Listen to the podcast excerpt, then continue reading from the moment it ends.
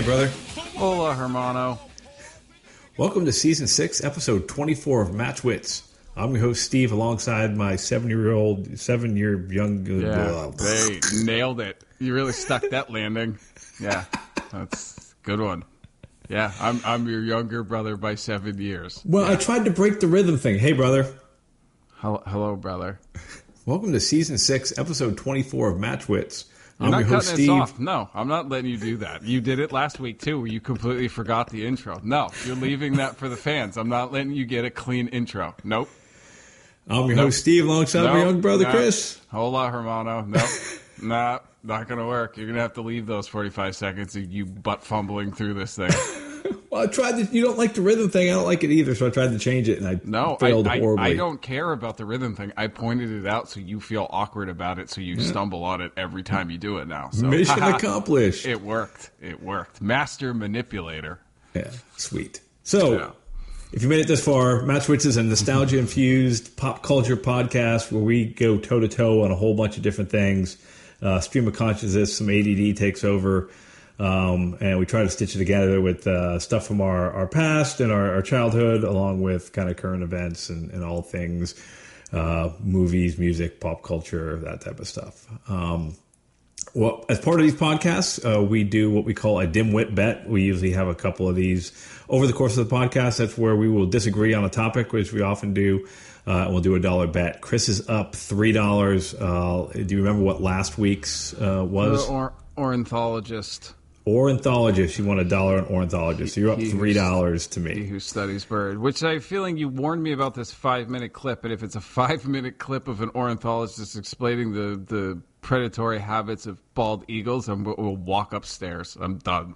Okay, no, we're not. We're not doing that. And Okay, and I, and I do I do want to start out on I don't want to say a little bit of a somber note, but you know, again, part of the part of this podcast is you know talking about where we grew up in Erie, Pennsylvania. Um, you know, friends we had, and things that we did, and. Uh, I'd be remiss if I didn't, you know, start this podcast just kind of, um, you know, and I don't know if you knew him, but Mike McBride, who was uh, kind of ran with us um, growing up in the in the group of, of friends that I had um, uh, passed away this week, Oh, and uh, kind of man. Yeah, no, it it kind of kind of caught me off guard. It's one of those things where I hadn't talked to him in a long time, and uh, but I always remember him as being a a, a, a super cool dude. Uh, the one story I will share, um, it kind of makes me smile a little bit, is uh, we used to go to tribe games. Him and I. Uh, he was a big baseball guy. He was like the last guy I remember like keeping book. Remember, we go to, Yep. and this was probably, I mean, this is 20 years ago, right? This is like I think post college uh, when I was back in Erie, and, and him and I went went, went to a tribe game, uh, and he was keeping book and all that, and having some beers and all that, and then uh, you know on the on the drive home. Um, he falls asleep and I'm, you know, I'm highly caffeinated on like cherry coke or whatever. Um, so he falls asleep and I'm driving one of those silly Toyotas that our, our parents had. And, uh, I did the, I did the trick. Like when somebody falls asleep, like I just, I slammed on the brakes in the middle of I 90 and I yelled deer. and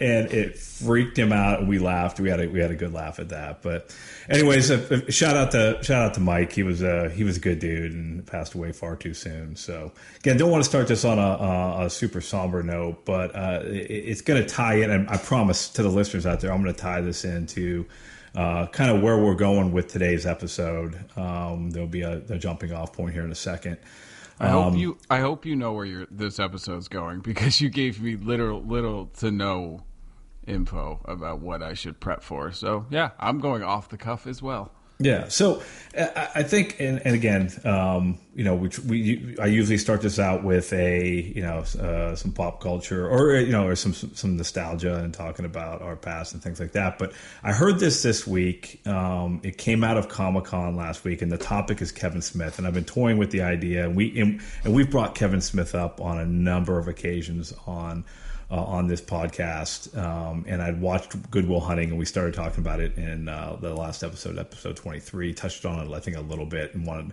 want to dive a little bit deeper into that and his impact on that. Um, but I was listening to his his podcast, and, and Kevin Smith in his old age is. Um, you know, he's suddenly became a pothead in the last ten Yeah. years. Um, he's got far more emotional um, than just the kind of the dick and fart jokes that he had early on with with Clerks and and and, and some of his early movies. Um, so I want to play this clip. It's a long clip, but it, it's gonna it's gonna it's gonna I think be a good jumping off point for us because he tells this story just to set it up, right? So uh, they're working on Jay and Silent Bob the reboot. So if you're not familiar with Kevin Smith and you haven't watched any of his movies, um, he kind of started. He's kind of known for starting with a, a black and white film that he made for. Keep me honest in this, Chris. Like thirty grand.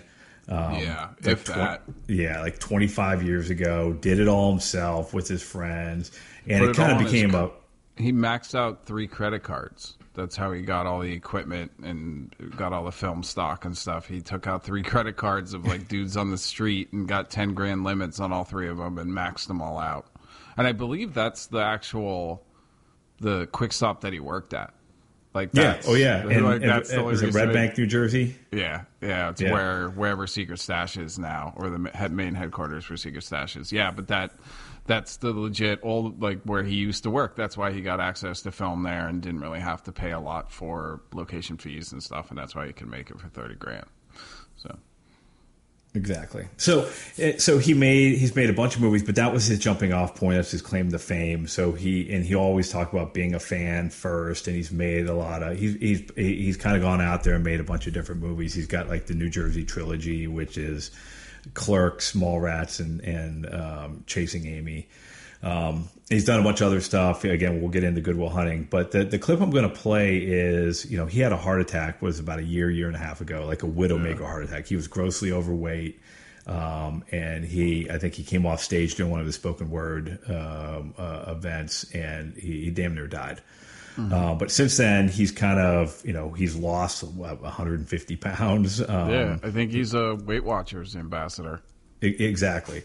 Um, so he's making Jay and Silent Bob the reboot. So there was a movie called uh, was it Jay and Silent Bob Strikes Back, Yeah. um, and they're kind of rebooting that, and it's all about you know 20 years later type of thing. And he's enlisting a lot of of people that were in his other movies, celebrities like Chris Hemsworth and, and things like that are, are in this in this reboot.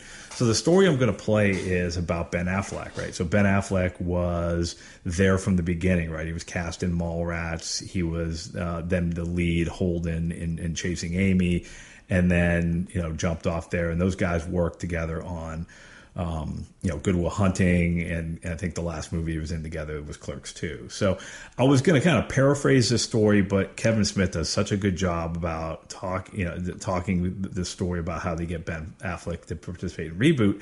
But I also think it brings up an insight into to Kevin Smith, and also ties into you know, kind of keeping in touch with with with with people, and and and you know, as as you grow up and grow older and grow apart, you know how important it is to kind of keep in touch with people. So I'm gonna I'm gonna play this clip, um, and then we'll we'll we'll come back, we'll react to it, and then we'll go into the kind of the rest of the the, the Kevin Smith universe. Cool. Cool. All right. Kevin McCarthy, his first thing off the bat, he just says to Ben, just as like, you know, a warm up or whatever, fuck, hey, have they called you for reboot yet? And Ben goes, no, they haven't. And I'm available. And our world stopped. You know, everyone in production, you know, because it was on Twitter and people were like, did you fucking see this? And I was like, oh, oh, that's nice. You know what? It's nice, but that's some nice shit you say at a junket, you know? Like, people say shit to me all the time, and I'm like, yeah, of course. But inside, I'm like, I hate that prick. You know? All right. I should I'll probably set that clip up better. Probably. Chris, are you still there?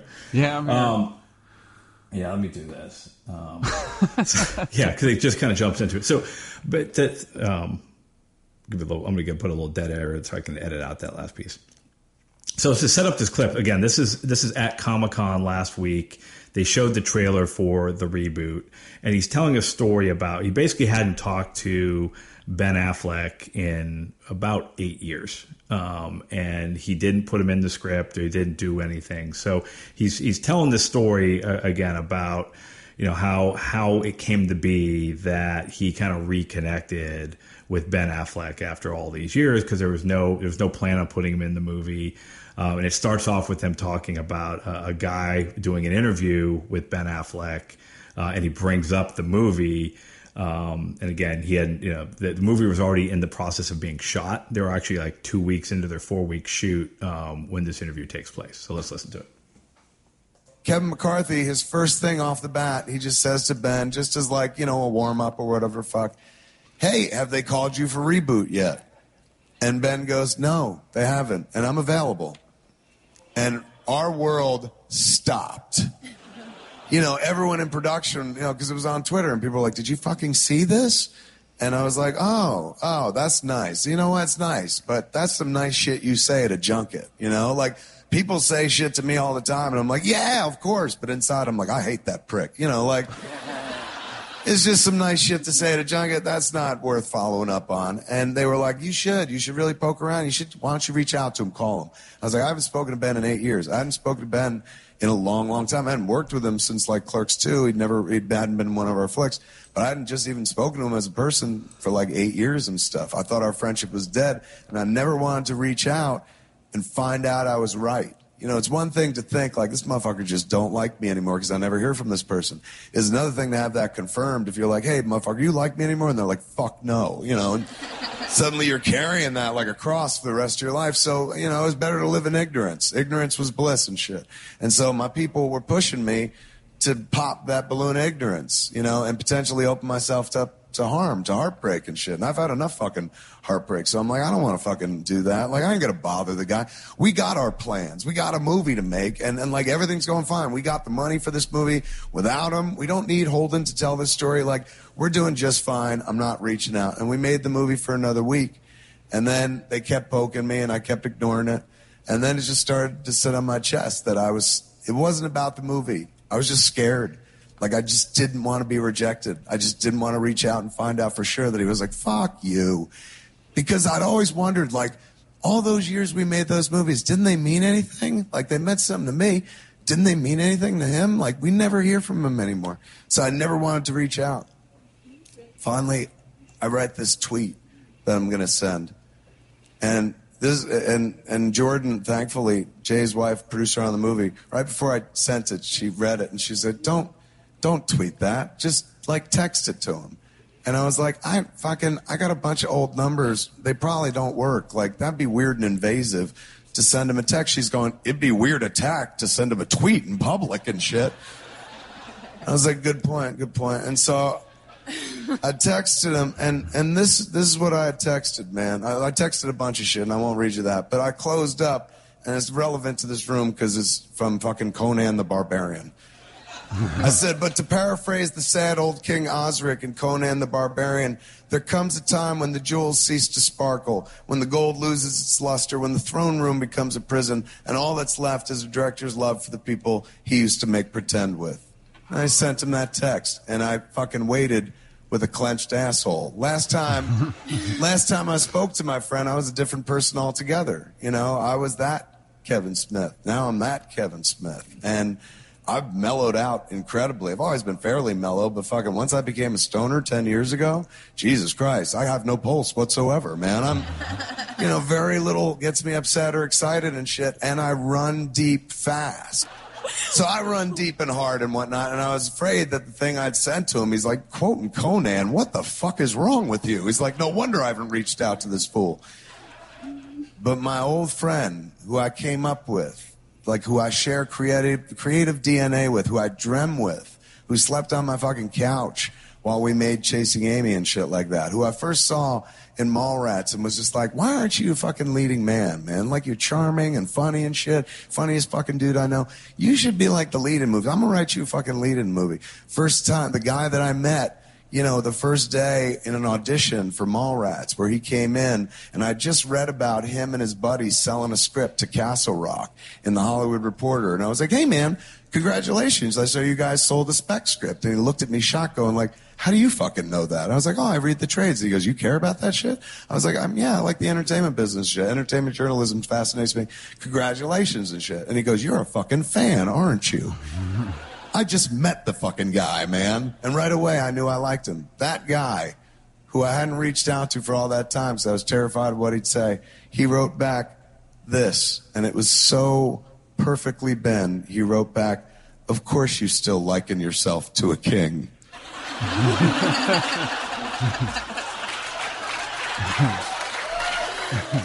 and I, right then and there, kids, I felt safe. I felt so safe. I was like, oh my God, I don't care what he says next. I don't care if he says he's busy for the next 10 years. The guy I used to joke around with and shit just texted me the way we used to talk to each other. You got to understand, the ending of our relationship predated SMS. I don't think I'd ever shared a text with Ben Affleck and shit like that. That was like, I, I framed that shit. Like, it meant the world to me. And so I said, Do you want to come out and play? I said, We're all having a blast here in the past, man. You want to come out and, and play? And he said, I would love to. And he came out. Not only did he come out to do the flick, man, I didn't know what to cast him in because we'd cast everything. There was nothing really left. And I was like, oh, maybe I could make up a part. Maybe I could stick him in this scene or something like that. All of it seemed like a waste because he was coming. He didn't even like make us do it in LA. He's like, oh, I'll come to New Orleans. And so he was making the trip. New Orleans, sorry.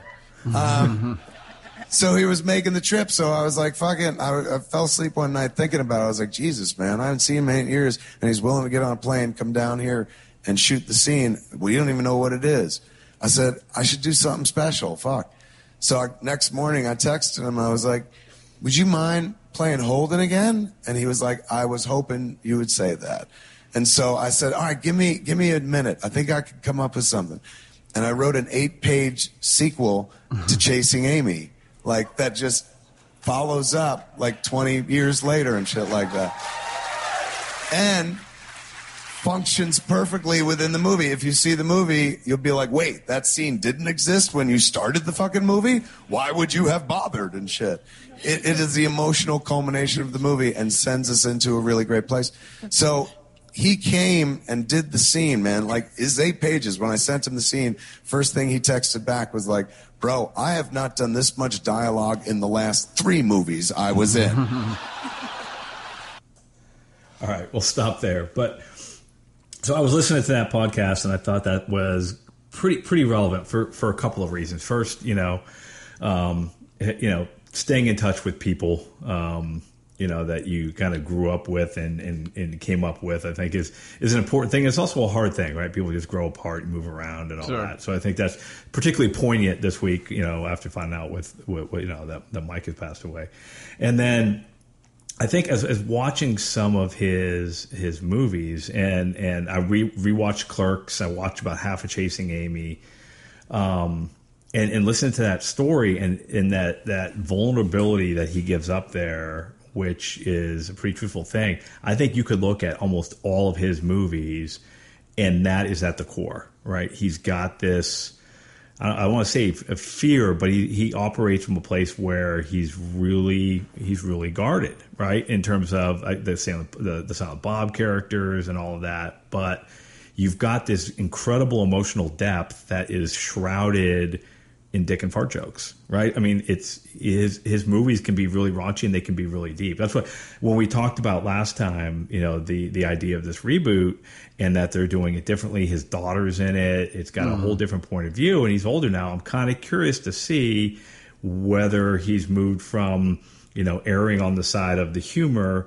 and having it peppered with depth if he's going to go uh, if he's going to go in the other direction. But sure. I just thought that was a really really good story, and really I mean you think about a guy like that, it's like hey you know I would rather hold on to this you know this idea that you know we just we just grew apart and I'm not going to do anything because I don't think you like me and I'm I'm, I'm okay not knowing. I'm just going to mm-hmm. assume that we just we're just not talking. So I just thought that was a pretty pretty touching story and you know, even the way he weaves these these talking shows, I just feel like Kevin Smith's a pretty good eh, storyteller. You know what I mean? Like I think he can well, he yeah. can he can he can get into depth and he can get into comedy and have and you ever have you ever went and and went and seen the the night with Kevin Smith? I've seen it twice, Steve. Like I I'm that big of a fan of his and the way he can tell stories for that long and keep you interested. Like most people, like stand up comedy is usually short. Like to do an hour for a Netflix special for a stand up comedian takes a long time. And for him to do something similar where his stories are both captivating and funny takes a lot of work and and for him to do it as many times as he has and the tours that he he, he has done it, it shows his gift as a a, a storyteller. Now, I don't. I love Kevin Smith. Don't get me wrong, but like Tusk isn't a great movie. It's okay. It's got it's got a cult following now, and it has its moments. Like Red State's an interesting movie and has some great performances in it. But his his most more recent stuff just hasn't grabbed me the same way his earlier stuff has. So I'm curious to see if this is a recapture of that that honesty that you were talking about, Steve, or if it's going to manifest itself as a, a sequence of cameos. You know what I mean? Like he's Yeah, gonna yeah. he's, he's poking fun at the whole idea of sequels and and and the whole idea of the Hollywood the Hollywood scene and that that's a tough line to toe. You know what I mean? Like it, Yeah, it can it can fall into over the top parody where that might not be what he was going for. I don't But know. The, I- I the agree, trailer but the trailer for all of his movies have been terrible. Like the the, tra- the trailer for Mallrats is garbage. Like there's no reason that trailer would would kind of spurn somebody on to go watch that movie. Chasing Amy doesn't look like the heartfelt at the time kind of forward thinking about sexuality movie that was done at the time. It was done, it, like the trailer portrays it as kind of a crass comedy, and it is, but it has a lot of interesting conversations that were going on whatever year that came out 2000, 2002. Like the, Yeah, the- there's a ton of depth in that movie. Sure. I, was, I only made it about halfway through um, last night, but you know, I've seen that movie dozens of times. But, Sure. and it holds up. You know, um, other than you know, like the cell phones and stuff, like or the, the big old brick phones. But then again, we watched Breakfast Club. You know, that was part of the summer, uh, The summer movie list, list. that we Yep. came up with, and we watched that, and there's like no cell phones. The computers in the back of those big Wang computers, Yeah. like the big just what did the- what did they think? Uh, well, Charlie's not here, but Maya loved it. Did she? Yeah, and of course she immediately like kind of kind of clicked. I think with with Ally Sheedy's character. Ally character. Sheedy. I was going to say, which one is it? Because I was clearly Brian. I was clearly Anthony Michael Hall's character, where I tried to be Bender, but I wasn't. It's, it's Steve. I tell you, the more you watch Goldbergs, the more I realize that I was Adam growing up. Because like, I got to watch the Goldberg. I saw that Kevin Smith directed a couple episodes of the Goldbergs. Yeah, he did, and and but it's- it's just smart. It's smart comedy about what it's like growing up in that time, and it has a lot of interesting family dynamics, and it's a lot of it's based on his real stories too, and so like a lot of. At the end of the episode, they'll show his home movies recreating or that the show had recreated. Like you see him make like cooking videos, and you're like, all right, that's just a cute little throwaway. But then they'll do a side by side comparison to the one he had. I think he has thousands of tapes. Like his mom bought him a video camera when he was like 11 or 12, and he's documented like his entire family's life. So that's been frames of reference when they go back to recreate it.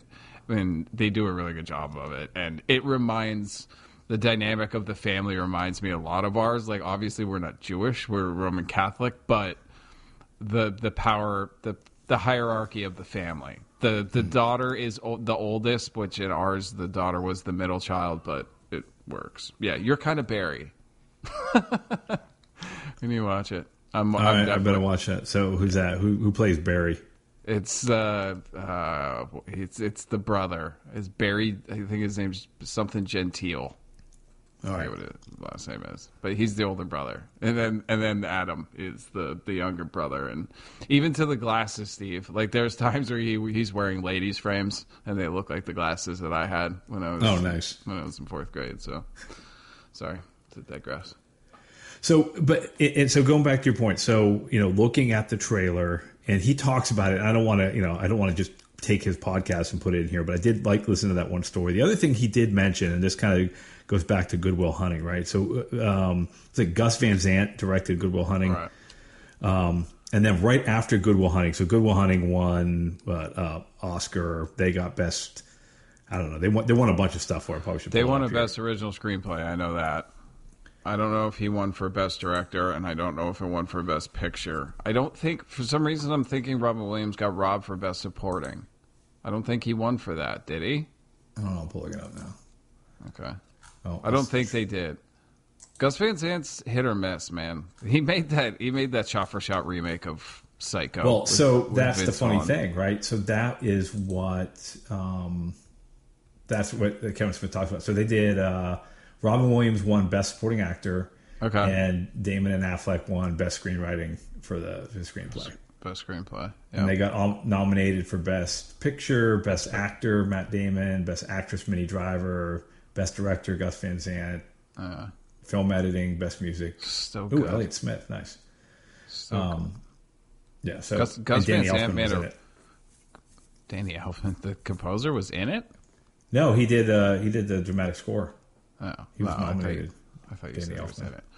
No. But Gus So- Van Sant made a really good, a really good uh, high school. Sh- I know it's weird to say those in the same sentence, but a, a shoot. It's about a high school shooting. It's a movie called Elephant, where Hmm. he it, it it took place. He shot. He made it. I want to say shortly after Columbine, and it was all kind of based about those. ah, dude, it is. It's a haunting movie. He does a lot of it in extended takes, where he walks along with the kids that are doing the shooting, and it's. Ugh. But he's hit or miss, man. He's made some really, really great stuff, and then he's made some duds. So Right. Well, and, and Kevin Smith's point was that Gus Van Sant made the shot for shot remake of Psycho after coming off of Good Will Hunting, where he's mm-hmm. nominated for an Oscar. You know, that movie was all over the place, like picture of the year type stuff. So he was riding high, and he kind of made a oh, shot for shot remake of Psycho because he could. You know, Sure. like I Well, see what I can do, and you know, You're gonna talk- thought. the hubris that you show that think you could either top or improve on Hitchcock is some balls in that, and it backfired badly. I don't. Yeah, but I think the point was he wasn't trying to top or reboot. He was trying to make Hitchcock relatable to a newer audience because nobody's watching Psycho then it's their loss. because it was black and white and it was you know so he was trying to modernize it i think was the the the, the, the point kevin smith made and he told that story because the reboot was going to be kind of this uh, you know the idea of the the first and silent bob strikes back was they were going to make a blunt man and chronic movie and they were going to stop it right Right. so now I- they're 20 I- years later they're going to re- reboot the re- the, Well, the movie and they got to go stop it again so that was But the remember the the point of the the first one was that they had to go stop it because at that point in time all the adaptations of comic books had been garbage. Like this was before Oh, right. Mar- It's like was pre- before was before Marvel. Man. Yeah, before Marvel turned into Marvel. So like that was the whole idea is that they had to go and stop it from being made because every adaptation up to that point outside of like you know like Donner's Superman or Tim Burton's first Batman, like all the other secondary characters had all been or adapted into terrible into Daredevil with with Affleck. So right. It all comes back to Affleck. Well, and then of course Kevin Smith got his tie-in with Daredevil too, right? And he he did some TV series stuff for them or short films, and Well, he did some wrote- comics. He wrote the comic for a while. He actually directed a couple episodes of The Flash and Supergirl. and Supergirl, right? I think a 'Cause I think the girl from Supergirl's in the new in the reboot. Yeah, she is the new Chronic. She's the the girl version of Chronic. I Oh, believe. Mewes, right, right. Yeah. So. So, anyways, he was telling that story because he had started out with this reboot. Was he was going to do almost like a shot for shot remake of the original one, just to see if he could do it, and then he ultimately changed it and made it, you know, something a little bit more deep and personal with you know having his daughter in it, and his daughter plays Mewes's daughter in the you know in the like uh, Chronic's daughter and all that. So, yeah. We'll see. The- so the- like good. Silent Bob Strikes Back was not my. It's probably one of my least favorite of his movies, and I haven't seen Tusk. Um, Tusk is weird. Tusk is it's Michael Park. The did you see Red State? I did. The, he's the guy that plays the leader of the cult. The the guy that gives that really good speech on stage when he's like he's the, about the end of the world. and Oh, right. Yeah, yeah, yeah. It's the same guy plays like this mad scientist that Justin Long responds to like a thing about Mm-hmm. And, and he tur- basically turns him into a walrus. Like slowly starts mutilating him to become a walrus. It, it sounds really weird, and it, parts of it are terrifying, but it's just it misses, and it's And it was getting, based. It was based on some true stories too of things that had happened, right? I mean, it's like Ins- inspired by true events. yeah, yes. yeah, but it was based on some walrus guy or something that There was some there was some dude that was apparently trying to make human animal hybrids by just stitching them together, which I'm not a biologist, doesn't work. a little freaky. Yeah. So, but no, like it's, but it's, it misses a little bit. Justin Long's good. Michael Park's great, but it just missed. And yoga, Yeah. I, I, I haven't seen Yoga Hosers, so I can't. I have I have not seen that either. So I haven't seen Tusk or Yoga Hosers. I've seen all the other ones. It's been a while since I've seen Red State. I just remember that being a, you know, it was a decent movie. I think it was a pretty like, but it was a pretty. It kind of pushed the limits. I think it was a little. It was kind of was- like Dogma. Like you can clearly see he was bumping up against the lines and everything, which I give him a lot of credit for. Well, Um, sure. And it wasn't. It wasn't only that. It was the same boundaries that he was he was pushing with dogma, the the whole idea of the religious right, and, but also stepping into a genre he had never touched before. So like the the the true people that went in looking for a horror movie got a Kevin Smith horror movie, and I don't think knew how to take it because apparently the one he wanted to make was way weirder than the one that we saw. Like the one, the, the apparently the script that he wrote, uh, at the very end when John Goodman is, I actually forget how it ends in the movie, but I just remember it stuck out that apparently the the the bells of heaven or the horns of heaven were supposed to sound, and the four horsemen of the apocalypse were supposed to show up, mm-hmm. but they didn't have the budget for it. So all you get, all you get is the horns, and then it just kind of ends, and you're like, "Wait, what?" But it's that's supposed to signify the coming of the apocalypse. That he was right all along, but they didn't have the budget for it. Right. So like that's Yeah. weird. Yeah, and, and, he, and I think, but I think he's able to, uh, you know, to do that subject matter. Like, and again, I, I think of all of his movies, and, and and this is one we've talked about on the podcast before because I had it and it, it, it it's, it's gone. Is I had a copy of Dogma. You can't because it's in it's in Disney Miramax hell, right? The Weinstein brothers actually personally own the rights to it, and they're not releasing it. Um, uh, on any streaming services, the DVD's long out of print. So you you know you got to get it off of eBay or something, or go on you know find a find a download of it. Or have it on VHS, like I do. Oh, nice. But really, I mean, the cast in that movie was you know you still you had Affleck and um, and Damon man. still coming up, right? I mean, this was right around the time of um, Good Will Hunting, right? I mean, if you look at Yeah. Dogma was ninety nine, and Good Will Hunting was uh, ninety seven. Ninety-seven. Yeah. Oh, so, yeah. so you got them. You've got George Carlin, right? Who's great, and I, I like the fact that Carlin was in a couple of Kevin Smith's movies, right? He was in Jersey Girl too. Yeah. Um, he was in, uh, and of course in Dogma. the Um, idea of him dressed like a cardinal was great. he was a priest, and uh, Alanis Morissette as God. He was a. He wasn't just a priest, Steve. He was a cardinal. Right. He was a. He was a. I think either a cardinal or a bishop, and he was like that's that's what I mean. Like the idea of George Carlin playing a a bishop or a cardinal is so funny in its own right. exactly. Yeah. Alan Rickman. Um, and then uh, was, was it Lin, was it Florentine? Uh, Linda Florentino, yeah, that played the. I remember Beth, Bethany. Yeah, yeah, right. The, the, The descendant vessel. of Jesus. Yeah. The woman in the PJs, do your job. it's a terrible Alan Rickman, but and the uh, and then you know and then we talked about it before and um, and you know the name of the three um, the th- what are the three demons because you hung out with one of them yeah, it's the Stygian triplets. Yeah that's right the stingy Bar- Bar- Barret Hackney. They- if, if you would have been there, and everybody even around me was like, "How did you pull that out? You seem to be slight, slightly inebriated." And I was like, "I've seen a lot of movies, and I just happen to really like Kevin Smith." And Barrett was like, "I like Kevin Smith too. I was in his movie." I was like, "Yeah, that's why we're friends, dipshit."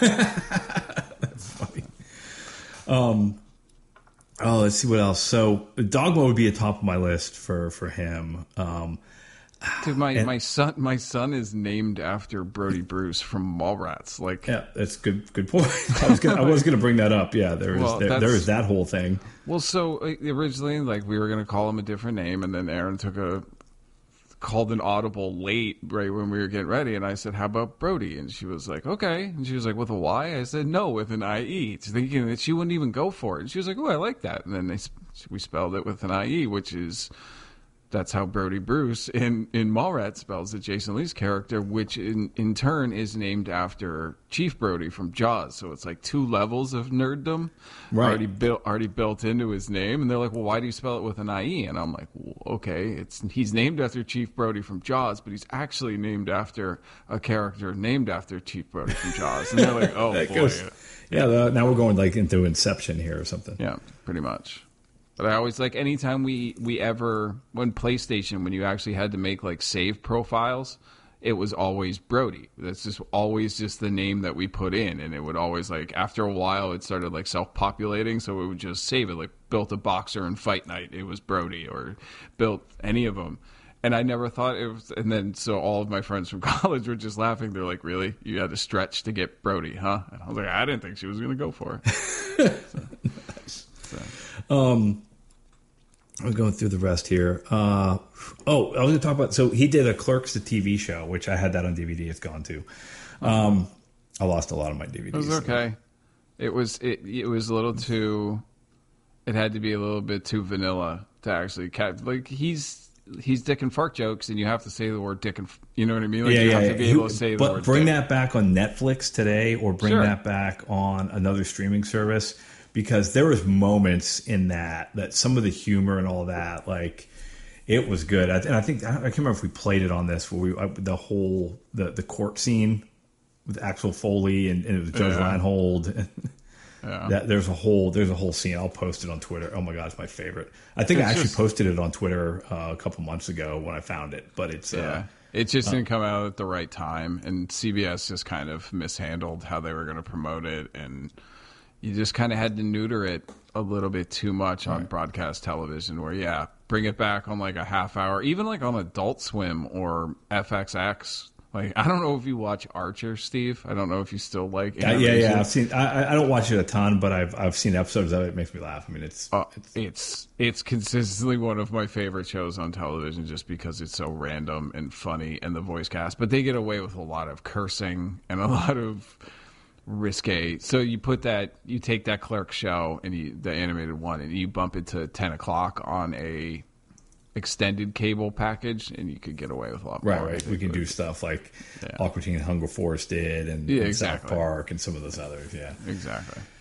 Um, all right, so uh, I'm gonna touch on a couple others, and uh, I'm going to go back to Clerks real quick because again, I just watched it last night, and and and and and I, I, was, I was talking earlier. Um, I think I was talking to Janine about this, but yesterday we watched Breakfast Club and Clerks, and I was like, those are two movies that are completely carried by dialogue, right? I mean, Sure. it is all dialogue. Like Breakfast Club is like literally one one scene if you're or one one location and people sitting around talking they kind of move around a little bit to keep it mm-hmm. interesting but really it is an hour and a half conversation a really good relatable conversation. And clerks is kind of the same thing. It's all in the convenience store or it's uh, you know it's in the video store but it's it's all it's all dialogue. And i think the big difference between those two movies and when you see them on screen you watch them like i did almost back to back is there's a polish, of course, to Breakfast Club because of the caliber of actors, the, um, John Hughes, all that stuff. And then you look at Clerks, but it was made. I mean, the difference in budget and everything to get it made. The fact that Kevin Smith could make that movie, and it, was completely carried by the writing and the dialogue. I Well, think yeah, should the filmmaking itself, Steve, like Kevin Smith will admit it, the filmmaking's terrible. Like the the idea of using those the title cards that he uses, like nobody does that. Like that's like you don't do that anymore. And like Mm-hmm. even the way it, the shots are framed and the the camera moves, he was like, "There's no reason that I should move the camera other than I needed to move the camera." Like that's all. That's all it was. Right. So like it's ostensibly a terribly made movie, but the only reason it does work is because the dialogue is so authentic and so relatable Yeah. that these two guys working at a Jersey convenience store and and video store, which people probably can't even associate with anymore, but the dialogue and the, the, the conversation and the friendship is so authentic that it, it resonates regardless of how poorly made. Well, the the whole reason it's black and white is because they couldn't afford to replace the the fluorescent bulbs in the and it would it would flicker. It would look weird. It would look really washed out, and it would flicker. Right. But if you throw it in, you throw it in black and white, it kind of mutes all of that, where the lighting really doesn't matter anymore, and that's the only reason it, it could gloss over it. Because otherwise, it would look even more amateurish than it is. But right. the the conversation about the two of them having about the stormtrooper and installing the water main and the the plumber guy comes up and gives his two cents and then walks away is still one of my favorite dialogues in in a comedy. Oh yeah, because they're contractors. They were victims because mm-hmm. they were on. It was like it was, yeah, that that great great bit of dialogue and yeah. that whole thing. You know, and I guess that's for for people out there that you know. I, I, I think this is why it, it, impacted so many people. You could take something that was not super polished, but had super good dialogue and content, and the dialogue and content and the authenticity of it, whatever, could could overcome the fact that they weren't top quality actors. It wasn't well mm. shot. It was like that scene when they're driving to the, I think they're going to the funeral home, mm-hmm. and the cameras they obviously in the back seat and they're panning, yep. like manually panning from one to the other. Mm-hmm like it's a little jerky. You're like, oh yeah, this was made on a on a shoestring budget. But I just think that I think that opened up the doors for a whole bunch of people to be like, hey, if I have a good idea and I've got a good story to tell, I can do it without having to get a quadrillion dollars to, to do it. And uh, what what number was that? A quadrillion. A quadrillion. Yeah, yeah.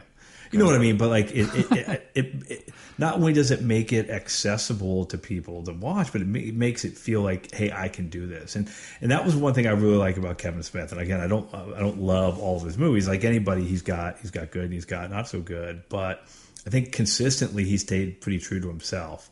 Maybe the exception is Cop Out. right where yeah, that was that was tough I think they, they threw some money at him after Zack and Miri and before Red State, and, and he's trying to direct a, a Bruce Willis movie. Um, yeah, and that just didn't work at all. And Tracy Morgan's hysterical too. Like that's the that movie should have worked. That Kevin Smith, but apparently it wasn't his script.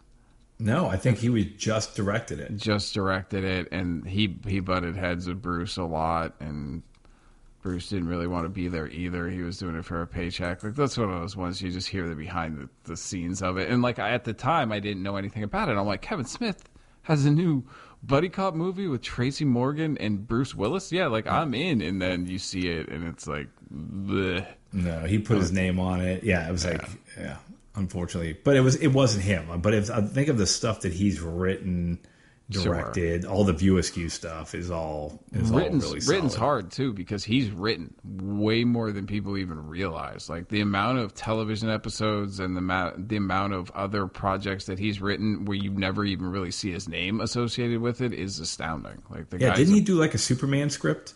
Yeah. Oh, that was he got that was right that was back during that time. I think it was he was the first person to get brought in for the jj abrams one called flyby which is dude there was so many of these that got kind of stuck and then they go back. There's a another podcast by paul scheer the guy from uh, the league the guy that plays andre on the league mm. he plays the plastic surgeon he has mm-hmm. a he has a podcast called how the hell did this get made where they go back and they take like like solar babies or any of these movies that are just so bizarre and and they go back and they try to figure out how they either got made or thank God this didn't get made. And one of the ones is Tim Burton was going to do a Superman movie with uh, Nicolas Cage as Superman. It was like super psychedelic and like the the Superman costume like flashed different colors and stuff. It was like they got to the point of doing camera tests and costume tests, and there's still. If you look it up, Steve, you'll just start laughing when you see it because Nicolas Cage has like real long hair. I saw, yeah, but, I've seen that. It came out recently. I think some of that footage yeah. came out. Well, and... there was there was a documentary about it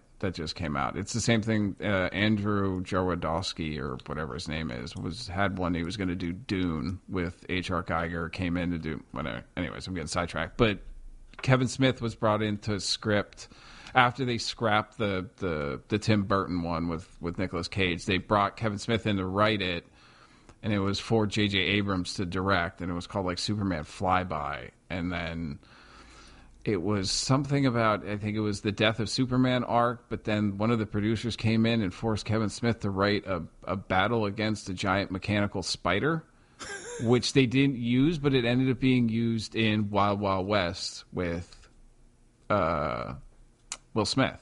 Remember that bad adaptation of the the '50s TV show with Will Smith and I Kevin haven't Kline? seen it, no. No, no, no. But did you remember? It's it's always on the top like ten list for worst movies ever Oh, made. yeah, yeah, yeah, yeah. There's a battle sequence with a giant mechanical spider because that's the one that was supposed to be in the Kevin Smith scripted, J.J. Abrams directed Superman movie that went off the rails.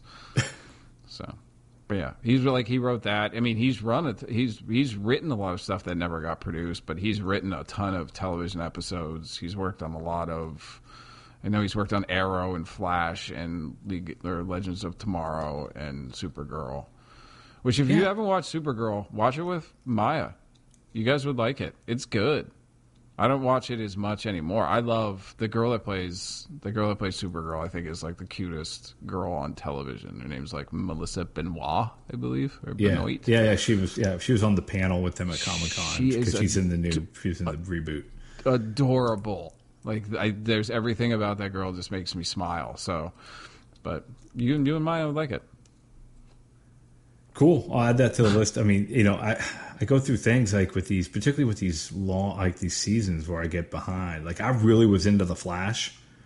Yeah, Like I really liked the Flash for the first like three seasons, and Yep. then I had to wait and whatever, and I got sidetracked. I just don't have a ton of time, so Um, yeah, and it lost. I used to watch it religiously. I used to watch that and Arrow. If you don't watch Legends of Tomorrow, Steve, you owe it to yourself because it's one of those ones that it doesn't take itself seriously. And so it really has fun with the idea of these kind of some of them don't have great powers, some of them don't have any powers, and then there's a couple of them that are really powerful and they kind of they just travel through time and they try to fix things and it becomes like a quantum leap with superheroes, but it makes fun of itself a lot. So oh nice. Yeah. I What was that called? Le- Legends of Tomorrow. I It's that my if you watch Flash, it was it's Captain Cold. It's the guy from Prison Break that has the gun that you, and then it's his like partner in crime from Prison Break, the guy that shoots the gun that has fire. Oh yeah, yeah, like they're kind of they, they were kind of like comic relief kind of bad guys in Flash, Yep. weren't they? So Yeah, yeah. just imagine a bunch of them put together. Like it's it's like him, and then uh, I think Brandon Routh is the guy that plays a guy named Adam, which is basically like their version of Iron Man that has a suit that can kind of do Ant Man, Iron Man stuff, but. They make jokes about him previously looking like Superman because he was in the Bryan Singer Superman movie. Never mind. You don't watch pop culture stuff, so. I almost we were we were talking about something before, and I was like, "Oh, I'll just bring up Kill Bill," and I was like, "I can't bring up Kill Bill to Steve because he hasn't freaking ever seen it." Yeah, you know, that was one of the ones I was going to watch it on the plane. And I was like, there was like a kid sitting next to me, and I was like, I don't know that I want Tarantino. I don't want to be responsible for some five year old seeing Tarantino on a plane because they give you that big warning at the beginning. We talked about this before, so I was like, oh, I'll watch it Eh. another time. It's it's almost like a cartoon. The the violence is so over the top. that It doesn't. It's you know what I mean. It's not like Yeah. Pulp Fiction where they hit the bump and shoot Marvin in the face, and then they spend the next fifteen minutes cleaning up his brain matter out of the back of the truck. But it's ridiculous enough that like it's flying around. It's stunt foo, and it's a lot of splatter and stuff. So eh, you can watch it. How old was the kid? Like eight. Uh, yeah, I'm trying to think. It was it was old, like, like it was young enough where I was like, all right, this is a little bit like Clerks, where he slid the cigarettes to the four year old. Like, Yeah. bring that back around. Um, all right, I'm gonna. Uh, any other movies you want to highlight from the, uh, the the Kevin Smith repertoire? There, like I said, there's only two I haven't seen. You know, I think the fir- there's the there's the, the the Jersey trilogy is the strongest. Dogma, of course, is my favorite. I really liked Zack and Miri make a porno. So did I. Um, I thought there was stuff with that. I even like Jersey Girl. I haven't watched it in a while. I know that one kind of got groans from a lot of people because it was J Lo and Ben Affleck, but Yeah. and it was it was a rom com. I mean, it was it was. I think when you see when when Kevin Smith maybe goes too far in one direction, but I mean, George Carlin's in it. It had some it had some endearing moments uh, in it. Um, not my favorite, but I didn't think it as awful as people thought said it was. No, no. I mean, it wasn't good. like I, wouldn't, I wouldn't rank it anywhere near the top half of his No, of his filmography, but I mean, outside of like the original ones, like it just seems like I love the the original stuff, and as it's he's gotten more prolific, I'm not as like I, I saw I haven't seen Yoga Hosers, and I have no interest in seeing Yoga Hosers, so I don't know. Right, I might I might give that one a try. So, um, as, as we wrap up on Kevin Smith, and I do want to talk about Good Will Hunting a little bit. There is one other thing that this will be your fun fact for this episode. So, um, bringing this all back to our our our hometown of Erie, Pennsylvania. So, uh, Jay and Silent Bob Strike Back. Um, there is, uh, uh, I think they've seen it. I haven't seen this movie probably since it came out. Like I think I saw it in theaters.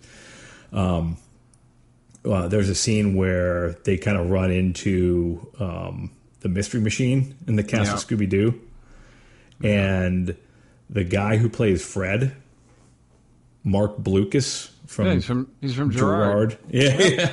We, He's a Erie boy. He used to play. Uh, he was like a year older than me. He was a really good basketball player. Went to Wake Forest, I think. Yeah. Anyways, yeah, he was in a bunch of movies. He was in, Bu- or he was in Buffy the Vampire Slayer prior to being in in, in James uh, Bob Strike Back. But anyways, uh, that's th- your fun fact for this for this episode was uh, an Erie boy done good and got into a Kevin Smith movie. And I used to, I think I guarded him once or twice in CYO basketball, like in elementary school. No, you didn't. I did. No, you didn't. I did. He would he He went to St. John's Gerard. He would have lit you up. He did. Him and um, Joey Jett. They destroyed us. But anyways, I could play defense. I just couldn't dribble or you know shoot. All right. Garbage. What?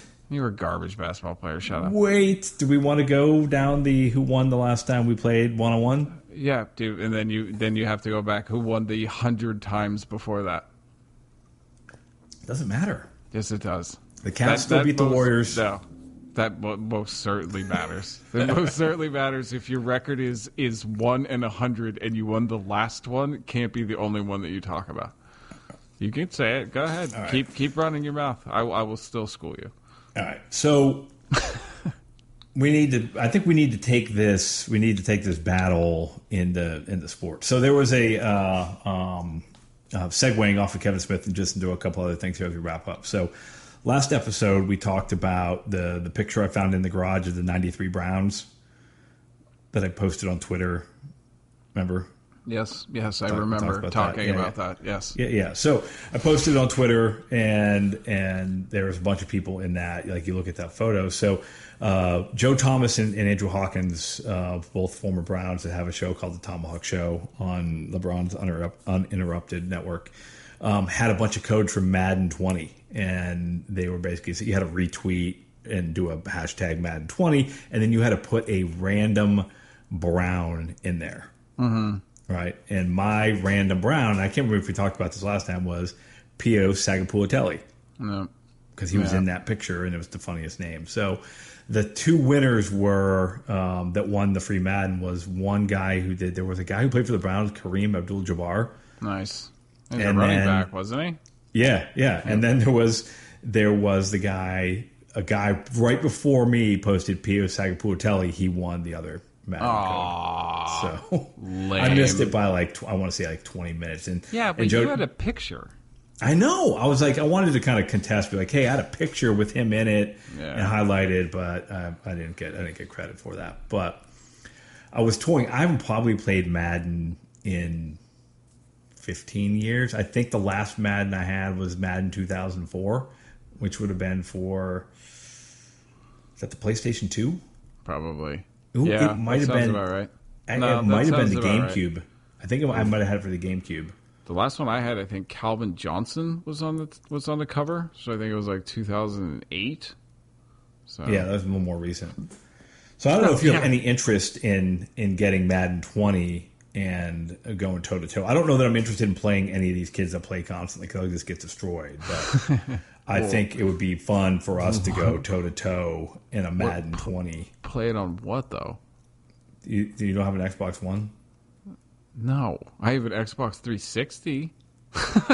oh, is that still a thing? Dude, I don't game. Like, I, dude, I, I haven't unpacked my Xbox since I moved the last time.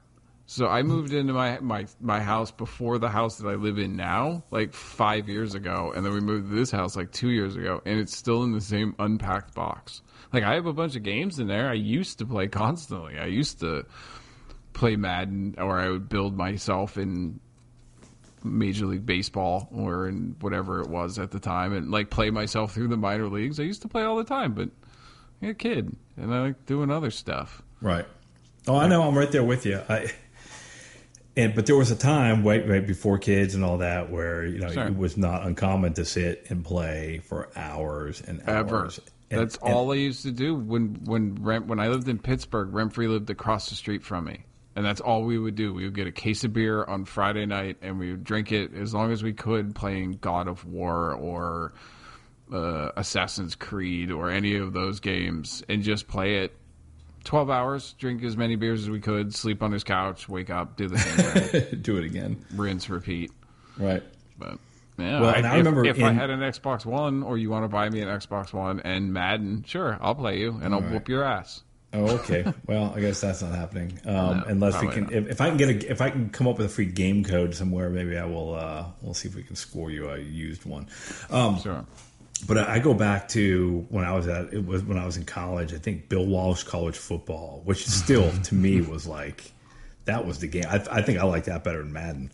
Um, particularly, we could play with like you know, Bo Jackson and and all that. And uh, we would have these battles. Like it, it was, and I can't remember. That so it would have been like Bill Walsh College Football, like ninety four I think it was the, the, year we played, and we would go like it would get brutal. And and when, when I lived in the spam house, where we would just go back and forth on it, um, the the the smack talking, and it was it was it was a lot of fun, but it got it got way serious. Um, and Steve, you don't a, you don't have to talk to me about getting serious playing video games. Do you remember that we had to replace our Nintendo controllers because I bit them? I used to get oh god, so, I forgot about that. So angry when I used to play like Mega Man or whatever that where I couldn't figure out the pattern and I would do it so many times that I would get so frustrated I would either smash it or I would take it and I would Was that Metroid? It. No, Mega was it Mega Man. Man? Mega Man. Metroid wasn't as bad. Met, Metro or Mega Man has these these patterns that you have to like they end up getting like the even I think it's Mega Man 3 or I forget, it might be two, is considered one of the hardest games ever created just because the patterns are so hard to decipher. And so like the later the later boards are almost impossible. So I remember that was one of the games that made me bite the controller. Like people used to come over and play and you would like hand them a controller that had all these bite marks on the outside of it. Like, oh, did your dog get this? I'm like, no, I bite it when I get mad. Shut up. And I would just hand them the controller. But yeah, you don't have to talk to me about getting serious about right. playing games or getting angry while playing games. Oh, so that good good time. So I'm looking at you know I'm toying with the idea of getting back into it, but I think a game of Madden is like like 30, 40 minutes. Yeah, around there. Right. So, but if you play a game of like Apex Legends or Call of Duty, whatever. You're like, like, like eight 10, minutes, ten eight minutes. minutes. Yeah, yeah. You're, you're, you're in and out. So well, so my next the the I'm waiting because I I don't think I'll even get an Xbox One because I really want to I want to start getting into VR, man. I I'm curious. I I tried it the other day and I was kind of intrigued by it, and then I saw the the walkthrough or the hands-on review of the new Iron Man game, where you're Iron Man. like that's that's yeah, yeah. what it is. Like the the readout is his heads up display, and that they got the the voice actress who played Friday in all the Avengers movie or all the that's most recent. Cool. And like that's, but Steve, it's apparently it's almost completely open sandbox, so you can fly anywhere you want. Like it'll tell you where like missions and stuff are, but you can go other places if you want. And the way you fly, like it's it's for PlayStation VR, which you get those little control sticks. Yeah, yeah. Where you hold in your fist but that's how you fly. So you put it down at your side like it's the repulsor rays, and that's how you. that sounds fucking amazing, dude. Like they were telling me about, they're like, that's the closest that you ever felt to flying And I was like, all right. So I turned it, I, I read the review and I said, I, I was like, okay, so we're getting PlayStation. She goes, what? And I was like, I want VR. And she was like, that's like $800. And I'm like, yeah. And it's going to be worth it. I, you know, Charlie's got a VR. Um, did you try it at all? Did we bring it when we were up? Yeah. I can't remember. yeah, I tried it. Every He's time got he the- busted it out, I, I just put my glasses on. No, right, can't- yeah. Can't really do VR glasses.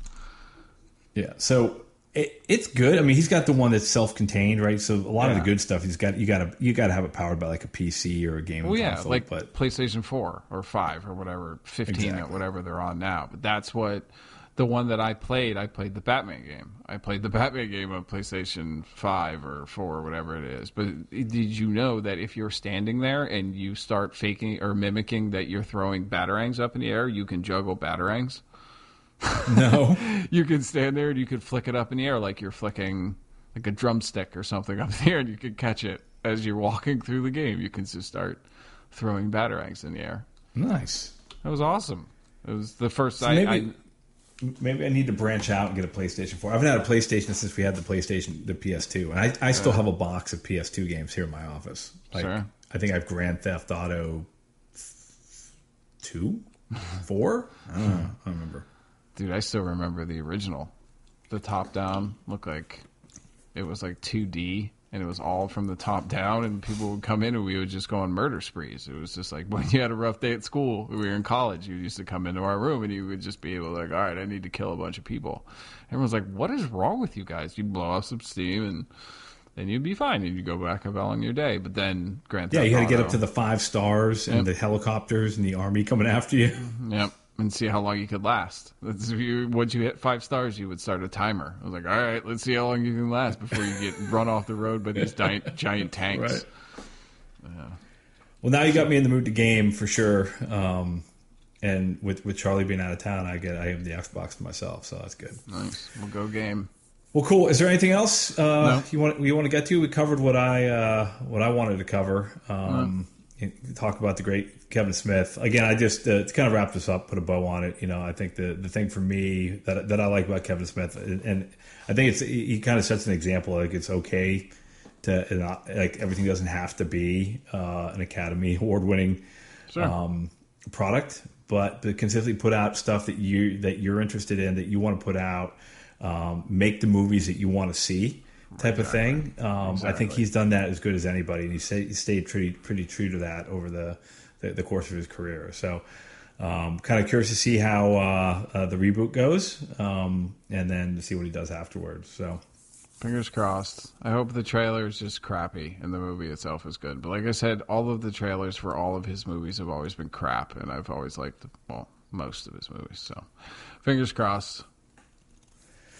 Cool. Yeah. So we'll we'll report. Oh, and he's doing a um uh he's going around and showing this because I don't think it's going to show in like it's not being mass released. I don't think. Um, I'd have to check, but I know he's doing a tour. Like if you go out to his, the website and you can go, he does one of his spoken word things. Him and Jay and, and Mewes, they're going to show the movie and then they're going to be there showing the movie.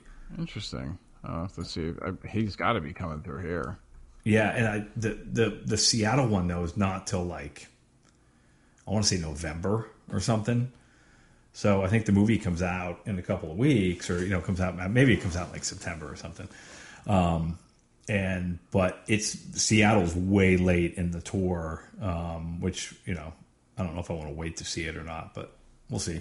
be, it'd, be, it'd be that'd be a cool experience in the in the theater that they're having. It's a small theater where I went and saw Henry Rollins do one of his spoken word tours. This old converted like movie theater that has a balcony in it, so it's like a Art Deco style. Really cool, small, intimate venue. It'd be great to to do something like the uh, the reboot with and have him there talking. Yeah. All right. I'm gonna look. I'm gonna look into these tickets to see if I can find if it's coming around here at all. Well, cool. All right. Well, that's going to do it for this episode. This is uh, this is we're getting towards the end of season six. Um, yeah. Big and, uh, episode next week, dude. So we're gonna do we're gonna do a season finale. Yep. Season six is going to end uh, on episode twenty five. So, When the world gets turned upside down. so what, what, what does that mean? Is it going to be? It's going to be a Chris takeover. That's fucking right. I'm taking this bitch over. You're gonna have to do homework. There's gonna be guests. There's going to be soundboards. You're going to have quizzes. It's going to be great. Or I'm going Oh, to be boy. lazy and do and do nothing, and then I'll just talk more than you. We're gonna do. we're gonna do guests. Like, who are you thinking of guests? Are we gonna I was get thinking about Jen, possibly our sister? our sister. She has Okay. yet to be on because originally it was gonna I was gonna bring my friend Benny on, but that really doesn't follow within like the nostalgia. Like I've known Benny for 20 years, but he also said no. so I was thinking about the other person that's been along for most of our misdeeds, our misdeeds and exploits. So I'll have our sister on. Our, Although our I think she- middle child. Yeah. Yes, the one that Mike needs to thank us because she can do all dude stuff well. She can Yeah, play cards exactly. and shoot pool and darts. Yeah, you're welcome. Yeah, that's us. But we'll see. So next week, Chris is taking over. All right. So next week, season finale, which will be episode twenty-five. Chris is Chris is taking over, um, Yeah. and we'll wrap up. We'll wrap up season six, but we'll wrap up this episode first, episode twenty-four.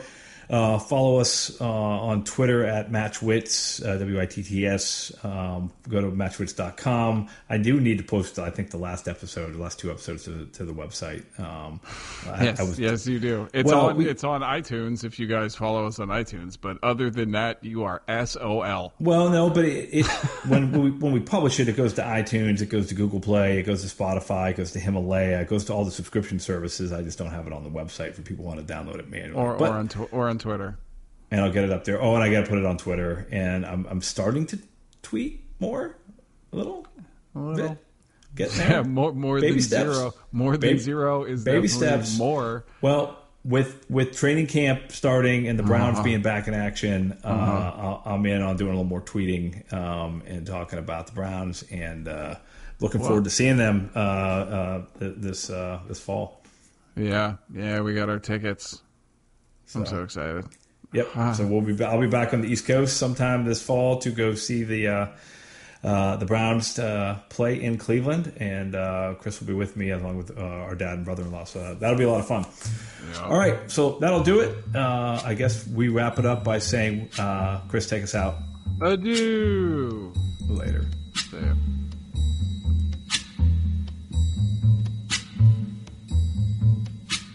When the night has come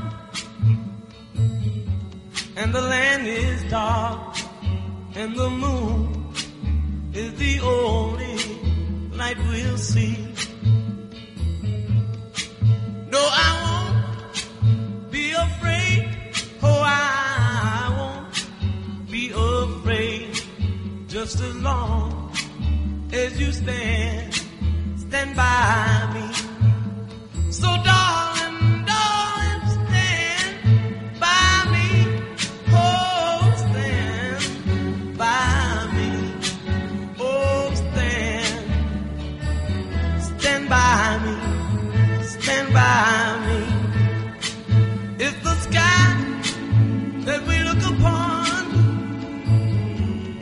tumble.